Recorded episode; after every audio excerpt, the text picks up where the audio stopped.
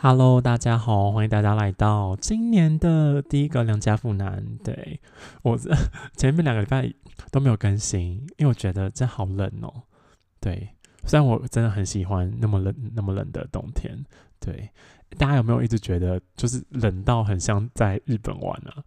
因为我真的觉得冷到很像在日本玩呢。因为我平常在台湾冬天没有在穿什么外套的。对啊，我都还是可以穿那种短袖短裤出门。但今天我觉得真真没有办法哎，而且我觉得就晚上啊，走在一些小巷子里面，或走在那种住宅区，然后都比较没有人的那种地方，我觉得哦，好像在日本玩哦，我就觉得好开心哦，然后去逛 seven 之类的，对，虽然没有卖日本那么好吃的东西啦，嗯，然后 哇，两个班没有录，真的很很生疏哎，突然不太知道讲什么，好。Anyway，好，因为前两个礼拜啊，我就期末考嘛，没有，我根本就没有考试，就期末嘛，期末我比较忙，要交交作业啊，然后又很冷，然后我的作息就很像正在日本玩，我真的就睡很多觉，然后起来就吃饱睡，睡饱吃，然后就生产力就很低落，对，然后一直一直就这样过到今天，然后我才想说，不行，今天要是再不录，可能就会 就再也不会录了。没有啦，不会啦，对，就反正就觉得不行，我不能再拖更了。嗯，好，因为我从二零二零的，我应该我我印象中应该是八月八月下半吗？然后开始做这个 podcast 嘛，然后就就慢慢做，然后我这也是有一搭没一搭做啦，然后就什么都想做做看的这种感觉，在经营这个嗯 podcast 的平台，然后我就觉得。哎，我觉得蛮佩服我自己的，因为我一直做到隔一年，然后做，这样慢慢做了半年，我都还是觉得还蛮好玩的。嗯，因为我是上升双子座，我当初我就有点喜新厌旧啊，然后就对，反正我就很很喜新厌旧啦，然后我也蛮三分钟热度的。对，然后我又是一个很怕麻烦的人，所以我觉得哇，我可以坚持到现在，然后还都觉得是一件蛮有趣的事情，就很难得。对，好，所以二零二一年我会好好的继续做下去。然后二零二一年哦，在我在今天的节目开始啦，就跟大家讲一下，就是嗯，这个这个 Park 平台会怎么经营下去吗？对我只是随便想出一个雏形啦。对，因为我原本就是去年开始。我真的什么都没想，我就马就找了那有连打，然后我们就录了一集，然后我就上传了。对我根本就对这个平台没有什么太大想法，我觉得，哎，拍开感觉蛮好玩的。然后我那时候毕业很闲嘛，然后说啊，不然就做做看好了，然后就开始做了。对，然后我那时候想说，哎，因为我那时候才刚脱离中文系一下下，对，然后那时候还是就是那时候还是耳濡目染比较厉害，所以我那时候想说啊，不然讲一下这个中国古典文学好了。对，那我现在虽然我还是很厉害，但是哈，但我真的离那个，因为我已经脱离中文系好一阵子了，对我真的离中国古典文学越来越远。对，然后我就觉得我很难找到一个方法，可以很好的在这个上面讲中国古典文学这件事情，我就还没有抓到那个方法。对，所以我觉得，就与其我要背那个中国古典文学，就是。逼着自己要干嘛要干嘛，就不如就说，哎，我来讲一些就是跟我的本科比较有关系的事情，对，然后会讲多一点，讲一些比较偏科学一点的，因为我毕竟我还是一个三类组的学生嘛，对不对？对我还讲一些就比较偏科学一点的，然后或是一些生活烂事，对，就是这个频道一以贯之的内容就是生活烂事。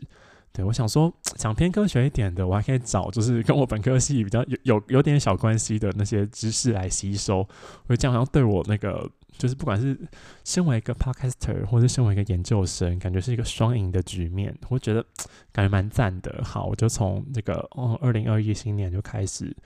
就是嗯，慢慢试下去。然后同时我也想到一个。对我突然觉得哇，我二零二一好认真哦！二零二一我还想到一个一个小的那个小 project 小计划可以做，就是这个计划的名字哈，我把它取叫做 hashtag，然后三六五 BL。对，因为大家都知道我真的很爱看 BL 漫画跟小说。高中的时候啊，我大学比较少看，但我大高中真的看了一大堆，然后导致我家里我的我房间的书柜就是你就超大一个，但全部都是 BL 漫画，然后还可以放三排。对，然后我觉得一直没有找到一个方法，就是系统性的整理我的那个就是 BL 的小说跟漫画。我就想说，哎，不然我就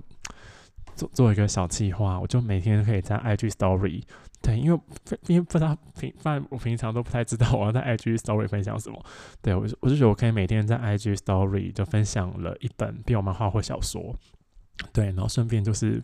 帮我的书柜建档，就这种感觉。对。反正就是，我觉得好，那我要做做看这个小 project，也会促使我就可以常常在 IG 发文嘛，对不对？好，然后呢，讲到这边，好，我就要进行，就是我们在二零二一年我要想要讲的第一个主题。对我在今年想要讲的第一个主题呢是基因检测。对，基因检测听起来是不是很高大上？对我一听我就哇，我要讲基因检测，我真的感觉好厉害哦。对，但但其其实还好啦，嗯，就大家不要被“基因”两个字吓到了。对，为什么我想讲基因检测呢？因为我的本科跟遗传学有点小关系，然后所以我就对，就至少我我我的那个遗传学的涵养比较够啦。然后我也最近看了一本书，叫《DNA 国度》，对，然后整本都在讲关于基因检测的事情，然后。是我今年买的书，然后我刚把它看完，我又觉得哎，里面有很多事情很有趣，想说可以跟大家分享一下。对，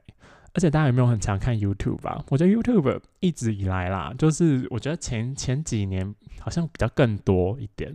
就是前几年在那个就是欧美欧美 YouTuber 他们很常很流行做一件事情，就是基因检测。对他们就会去看，就说哎，他们就做了基因检测啊，然后看一下自己的。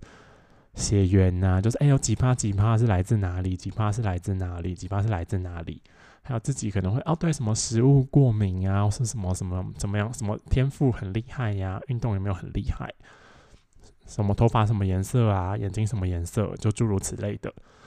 事情。然后我觉得最近我现在有看到台湾 YouTube 在做，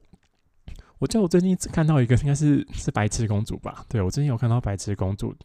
就跟他妹妹吗？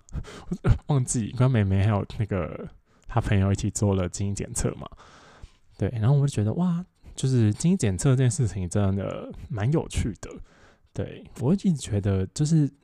为什么人会想要做基因检测啊？是不是？我觉得是不是因为我们都有一种想要了解自己的一个需求呢？我就很像是一个心理测验。或是我们去看那个占星书啊，我们去看星座运势，但大家就是在就是对基因检测，就是可能没有很了解的情况下，然后去做这件事情，我会觉得就是哎，大家都会想要了解自己啊，而且大家都有上过生物课嘛，大家都会觉得说，哎，就是基因检测这件事情啊，它似乎有，它似乎有，也不是似乎有，它真的有，就是生物学、遗传学上的证据，对，所以就觉得哎，好像。做基因检测出来的那些资讯，就会比至少比心理测验或心理测验也可能有啦，就心理测验或星座运势更可靠。我觉得也很像那个韩国很流行的那个，就是血型人格的分类，对不对？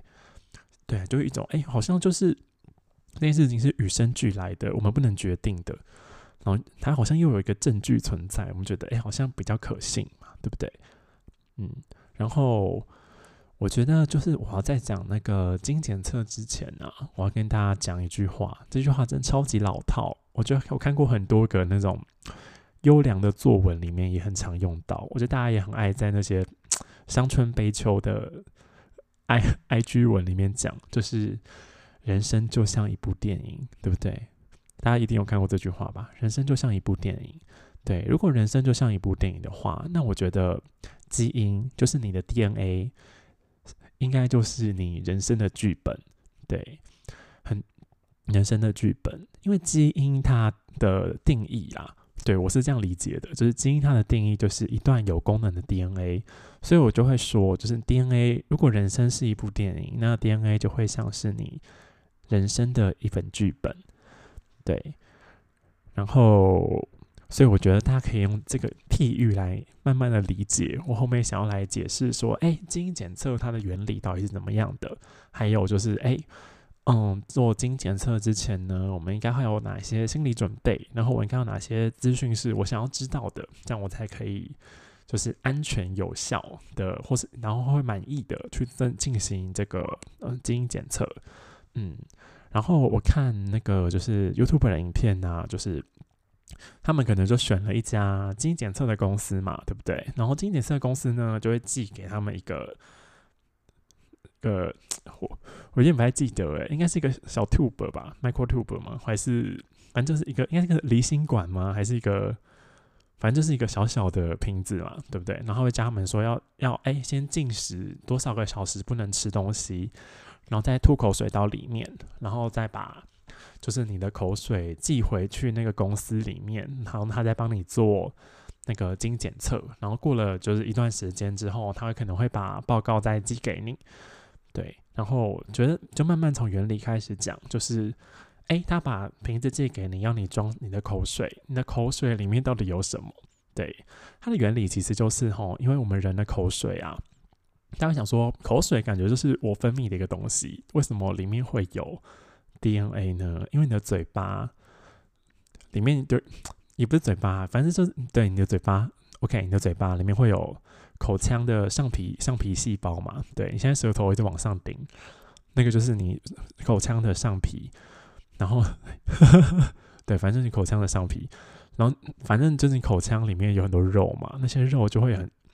慢慢的新陈代谢啊，然后就会有一些旧的死死掉的细胞就慢慢的会脱落，然后这些脱落的细胞呢就会混杂在口水里面。对，然后所以你会在吐口水的动作里面，把一些你口腔里面的细胞呢都吐出来，然后吐到那个小试管里面。然后你的每个口腔的细胞啊，就是一个小小的细胞，里面都会有一个细胞核。然后你的细胞核呢，里面就会有二十三对染色体。对，二十三对，大家应该对这个数字有哎隐隐然觉得说，哎，好像哪里有听过。对，因为你国中的生物课一定都有教过。就是人类有二十三对染色体嘛，好，然后就是有二十二对是体染色体，然后一对是性染色体嘛，然后女生是 XX，男生是 XY，对，大家应该还记得吧？好，然后它，然后所以你的染色体是什么？染色体的基本成分就是 DNA，对，所以做基因检测就是的前前半前处理呢，它就是会把你的唾液呢的 DNA 萃取出来，对。然后 DNA 我就帮大家复习一下那个国中生物课吼，DNA 就是去氧核糖核酸，然后它算是一个大分子的聚合物啦。然后它的一个小，它就是它它是一个聚合物就代表说它是用一个小单位小单位的东西所组成的。然后那个小单位呢就叫做核苷酸，对，所以有很多个小小的核苷酸汇聚聚集成一个很长的 DNA 链。然后核苷酸呢，总共有分成四种，根据它们带有的碱基不同。对我觉得大家听到这边就觉得好像有点小复杂，我觉得大家不要慌张。对，其实重点其实就是哎，有核苷酸嘛，然后核苷酸总共有四种，有哪四种呢？有 A、T、C、G 四种。好，所以 DNA 是不是就是从由 A、T、C、G 这四种核苷酸所慢慢组成的，对不对？好。然后我们人生人体里面呢，就是我们一个人的一个细胞里面的二三哎二十三对对，自己都忘记二十三对染色体里面总共会有多少个核苷酸呢？然后根据就是人家研究哦，大概会有三十二亿个碱基，就是可以代表说我们人体人体里面呢，我们的染色体。然后，如果所有的染色体的那个 DNA 链加在一起，总共有三十二亿个核苷酸组成的。对，所以代表说，如果我们的 DNA 是一个剧本的话，那我们里面就是会有染色体有二十三对嘛，就是可能就是哎，我们有二 DNA 是我们的剧本，然后我们的剧本呢，我们有二十三本书组成了我们这个一一整套人生的电影。那么一有二十三本书。然后二十三本书呢，里面总的总共的总字数哦，总字数有三十二亿个，对，三十二亿个。然后每一个字母都是 A T C G，对，不是 A 就是 T，不是，不然就是 C，不然就是 G。对，所以每个位置只有这四种可能，然后有三十二亿个字母，所以组成了我们整套的 DNA。嗯，然后讲到这边，大家就想说，哎，那就是哎，总共总有三十二亿个总字数嘛，然后每个字的位置都可能是有四种，就是 A、T、C、G。那所以说，总共会有几种不一样的这个整个 DNA 剧本呢？是四的三十二亿次方嘛？就是每个位置是四四四四四。他就想说，哎，那是四的三十二亿次方嘛？对我就觉得，哎，这样想好像蛮直接、蛮合理的。但其实不是这样，对，因为，嗯，我觉得大家可以换一个角度来想这个问题，哦，就是，哎，我们人跟人之间的差异。有多大呢？对我们人跟人之间的差异其实很小，对不对？我们人一般都有就两个眼睛、一个鼻子、一个嘴巴，然后有头，然后有两只手、两只脚，然后十只手指头、十只脚趾头，然后我们都会呼吸，都会吃饭，然后都会排泄。对，然后我们都有大脑，可能有人没有，但一一般人有。对，一般人都有大脑，然后有怎么样巴拉巴拉巴拉的，有血管啊，有血液，对不对？对，其实每个人的基本上是很像的，所以每个人之间的差异其实是很微小的。对，因为就是根据研究啦，就是嗯，我们人总共有多少个基因呢？基因是代表基因，还要再帮大家复习一下基因的定义。基因的定义就是一段有功能的 DNA。对我们人体里面呢，总共就大概只有两万一千个左右的基因。对我是我是看这本书的啦，我没有回去看那个 paper。对我可能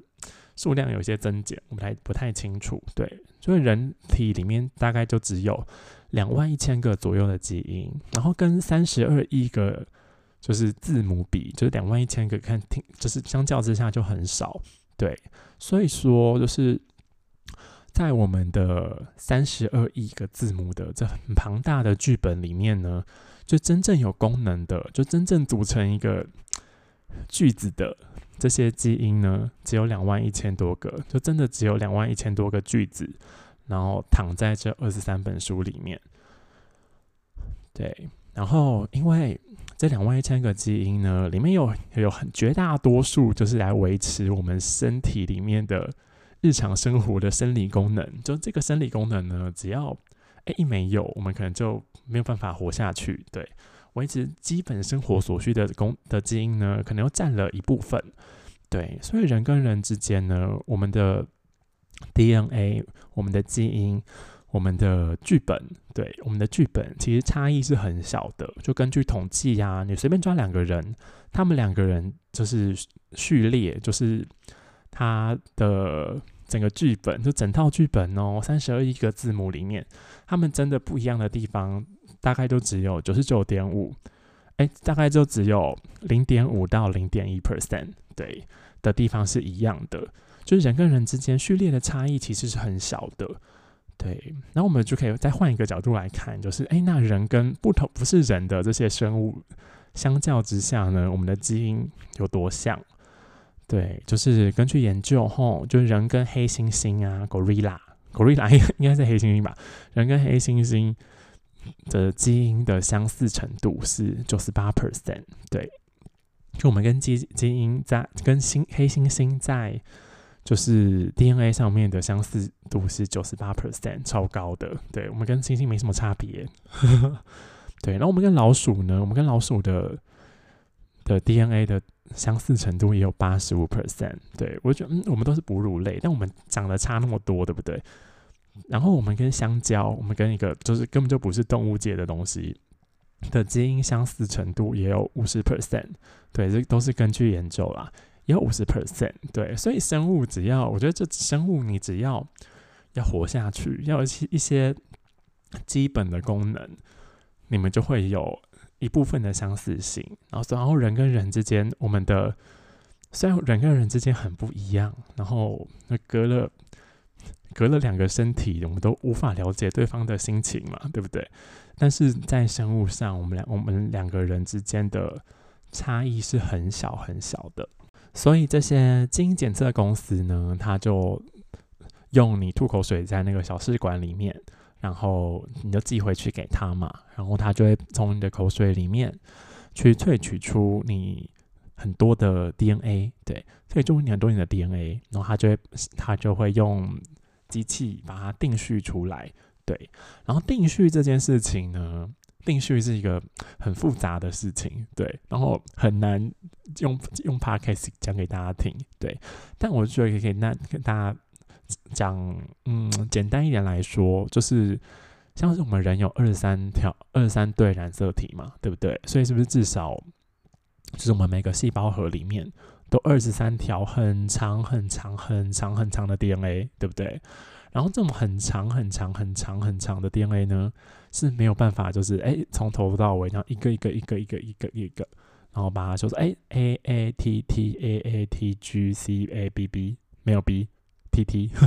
对，这样子，然后把它整条都写出来的，对，所以他他们能做的事情呢，就是会把它，就是我讲其中一种方法啦，其中一种方法就是他会把它用一些，他就把它弄，把它剪一剪，然后把它变成一长一小段一小段一小段的。然后他们再把这一小段一小段，因为很长的很长的二十三条，你没有办法就一次把那么长的东西都读出来。但如果你把它分成一小段一小段，那那个机器就跟技术就有办法把哎那一小段的序列是什么？比如说可能是 T A T A T A C C A G G，对，然后就把它写出来，所以就会得到很多个那种哎小段小段小段小段小段的 D N A 的序列。然后这些序列呢，它会再用。呃，再用软体去把它跟拼图一样，就拼拼拼拼拼，然后就可以把它拼出哦。那这个人他的 DNA 剧本，他的总共二十三本书呢，应该会长是怎么样子？他就可以把它定出来。但这个时候就会有一个问题嘛，就是哎，我怎么知道就是我拼好的这个 DNA 剧本呢？它到底是不是一个真正正确的 DNA 剧本呢？对，然后这时候就会有问题出现了嘛。然后哎，一开始。科学家就有前面的科学家帮我们解决了这个问题。对，一开始呢，他们就是在二零零三年呢，就是世界的科学界啦，他们就发起一个计划，就是他们要定序，做第一第一个人类的晶体的定序。然后他定序出来的这个结果呢，然后就放在网络上，放在一个 database 里面，然后跟就是供给供给大家去使用。然后他们公布的这个。就是人类的 DNA 定序结果呢，我们就可能叫它 reference genome，就是一个参考序列。对，它就很像是一个母本，应该这样讲。就是如果我们就说电你的 DNA 是你人生的剧本的话，那这个 reference genome 这个参考序列呢，就是所有剧本的母本。对，它就给你一个对照，就说，哎，就是因为你们刚刚读序了嘛，然后就读序，然后拼出来的剧本，你不知道对不对？你就可以照着那个参考序列的这个母本，然后来拼，你就会拼出一个哎，跟参考序列很像，但是有点一点点不一样的，我们就觉得，那你拼的应该是对的，那应该就是这个人的 DNA 剧本，对。然后接着呢，然后我们不是定序成功了吗？然后我们又对他们又就是呃，照着那个参考序列，然后把你的 DNA 组装起来了，然后把它组装起来呢，再就是。组装起来之后呢，在这这一步就是开始要做，就是跟基因检测真的比较相关的事情了。就是我们要把你定序出来的你的 DNA 呢，找到你 DNA 序列里面的变异位点。对，然后现在用的变异位点的方法叫做 SNP，SNP 就是 Single Nucleotide Polymorphism。对。然后我这边没有要掉书袋，所以我没有要很详细的讲 S N P 是什么事情。对，但 S N P 的事情这件事情就讲的很听起来超复杂，但它其实很简单。它意思其实就是说，吼，就是哎，如果我有一本书，然后大大家都大家都有自己的 D N A 剧本嘛，对不对？然后在第就是比如说，哎，我那本第第二十五页的第二个字，大家都是 A，只有只有嗯只有九零是 T，对。大家都是 A，只有九零是 T。那如果说，哎，这个位置在第第二十五页的第二个字母，这个位置不是大家都是 A，只有九零是 T。那我们讲说，哇，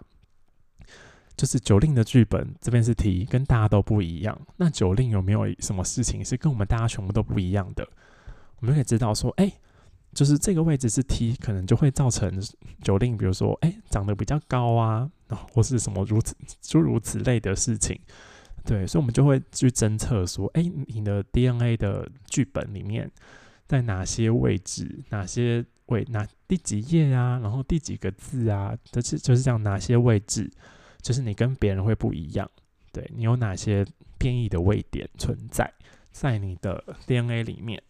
找到变异位点呢之后，事情还没有结束哦。对，因为找到变异位点，你只知道说，哎，你哪边可能有变异嘛，对不对？就是找到你变异的位点之后，我们还要去根据，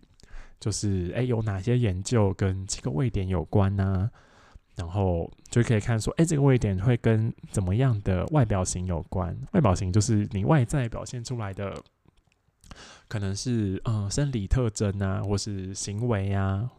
诸如此类的事情。比方说呢，比如说，哎，他发现说，在这个位置上面带有 A 的这群人呢，他们的嗯，比如说身高都比较高，好了。然后这个这个位置上面，如果带有 T 的这些人呢，哎，好像身高就没有那么高。对他可能比如说，哎，有科学家做过这个研究，就所以他们就发现说，哎，这个位置有 A 比较高，然后有 T 的就没有那么高。他们就想说，哦，那这个位置可能就跟身高有关系。对，所以他们就会，所以在你做基因检测的时候啊，他们可能就会看到说，哎，你这个位置，哦，你是 A，那你可能就是身高会比较高哦。那你这个位置是 T，他跟你讲说，哎，那你身高可能就比较矮，对，所以你，所以我们找到你 DNA 里面的变异位点之后，他们还会去根据就是前人的研究，很多很多的研究，然后知道去去了解说，哎，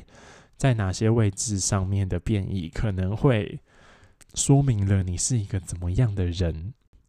然后最后这些基因检测公司啊，就会统整这些结果，然后帮你整理成可能有一个栏位是系谱学呀，就会告诉你说，哎，嗯，你的可能有血缘关系呀，或者是你有几趴几趴来自欧洲，几趴几趴来自非洲，几趴几趴来自东南亚，巴拉巴拉巴拉的这些可能就比较偏向，就是哎跟系谱学比较相关的结果。然后要然后基因检测公司，我觉得应该几乎都会有啦，就是跟。呃，疾病风险相关的，对疾病风险相关的，因为基因检测公司它也不是医院，也不是医生，所以他们其实这一块他们会讲的很保守啦，它只会有我看的结果是有一些会有数值啊，比如说嗯，风险值风险是几趴，二十趴、四十趴、五十趴、六十趴，或是或者是那个嗯，它会有一些嗯轻微。什么中度危险，然后轻微危险、中度危险这样子的，对，然后我是觉得疾病风险这个很微妙啦，对大家，我们可能后面可以讲讲看，然后也会有一些比较有趣的一些栏位啊，像是诶，比如说你有什么天赋啊，你的运动会不会比较好呢？或是你头发是什么颜色啊，眼睛什么颜色？然后对什么食物过敏啊，或者是哎你的肤质怎么样啊，或是你的日常生活作息啊怎么样怎么样的这些比较有趣的事情，也可能会也可能会写在你的结果里面。嗯，然后我们前面讲了，就是哎基因检测它大概的，就是科学原理是怎么样的嘛？就乍听之下好像就哎，就是好像很 OK 啊，他们都有在就是科学原理上面啊。但是，我觉得就是我们今天我今天想要讲的，就是除了科学原理之外，还有就是你要做基因检测之前，你应该要有怎么样的认知跟心理准备。我觉得第一个心理准备就是你要有先问自己一个问题，就是哎，你做这个基因检测的需求是什么？对，如果你跟我们前面说，就是哎，你想要你只是想要了解自己，就你保持这个哎，我花钱去比如测血型啊，去帮人家算命。或是我只是做一个像心理测验，我就想要多了解自己一点，然后这种无伤大雅的这种当一个哎一个好玩的活动来进行的话，那我觉得就就 OK 就无所谓，你就可以就可以做。但是如果你有一个呃医医疗的需求的话，比如说哎你们家有可能有遗传疾病，或者是你们家呃，你可能要生小孩了，然后你要做，比如说你可能怕自己有什么什么的代源啊，巴拉巴拉巴的这种跟医疗需求相关的，你可能就不适合用这种呃比较偏向消费者导向的这种基因检测，你应该就要去求助，就是大医院里面都会有做就是基因检测相关的 业务啦，就可以相关的业务讲业务超怪的，反正就可以寻求大医院医生专业的协助。对，然后我觉得还要再看，就是去看说你选择的那一家，就是嗯，基因检测公司呢，它使用的技术是什么？技术我觉得现在一般来说应该分成两种，第一种就是嗯全晶体定序啦，所以它就会帮你把你的晶体二十三对染色体的 DNA 全部都定序出来。对，然后另外一种就是 microarray 的方法。microarray 方法我没有讲太多，但 microarray 方法就是，哎，他已经知道说，哎，哪些位置可能有就是变异，他就只只去侦测说，哎，有那些位置有没有变异，他没有把所有的序列都解读出来，对他只看他既有的已知的那些位点上面的变异，然后来判断说，哎，你的结果会是怎样。然后技术上面，我是觉得，反正现在就是做那个全晶体定序也没有那么贵了。对，然后那个成本也会慢慢慢慢的越来越低，所以大家如果看到它不是用 NGS，不是用全晶体定序的话，我觉得就不要去做好了。对，就不要去做好了。然后再来，我觉得这一点很重要。对，就是大家在看那个 YouTube 的，就是基因检测的结果的影片呢，都会看到他们都在那说：“哎，这个不准，这个不准。”对，就是哎，为什么基因检测会有准不准的这个问题？因为讲就会觉得说，哎，它不就是基因吗？这遗传学、生物学，感觉就是有一个标准答案呐。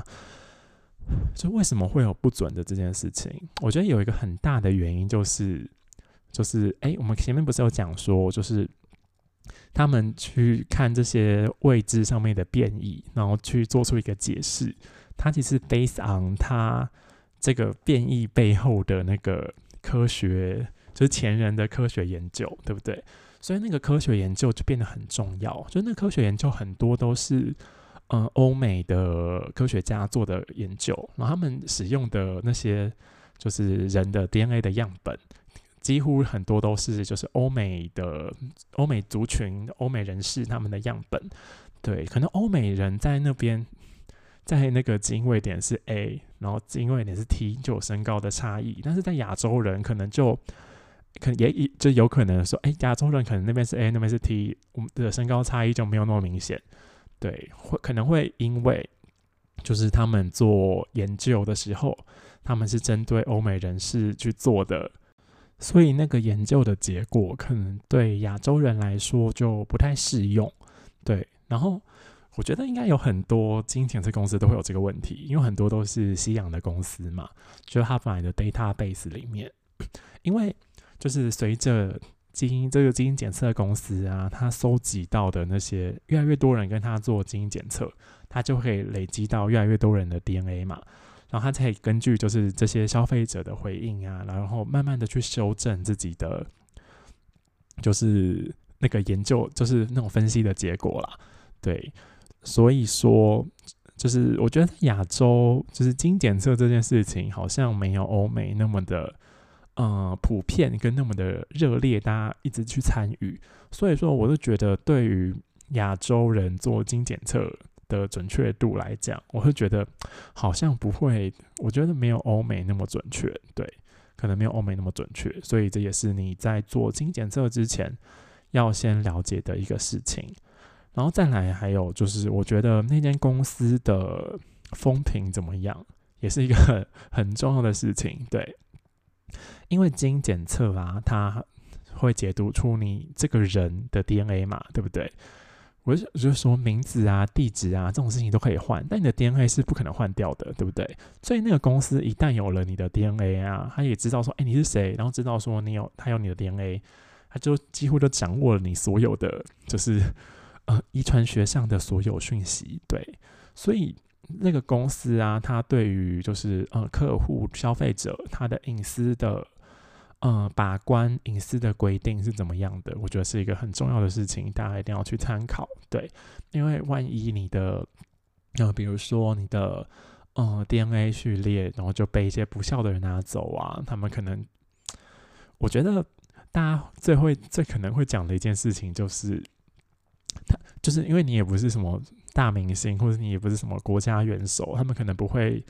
依照你的 DNA，然后做出一个生物、生化武器，然后把你杀死。对，但是有一种可能就是，如果你的 D N D N A 序列，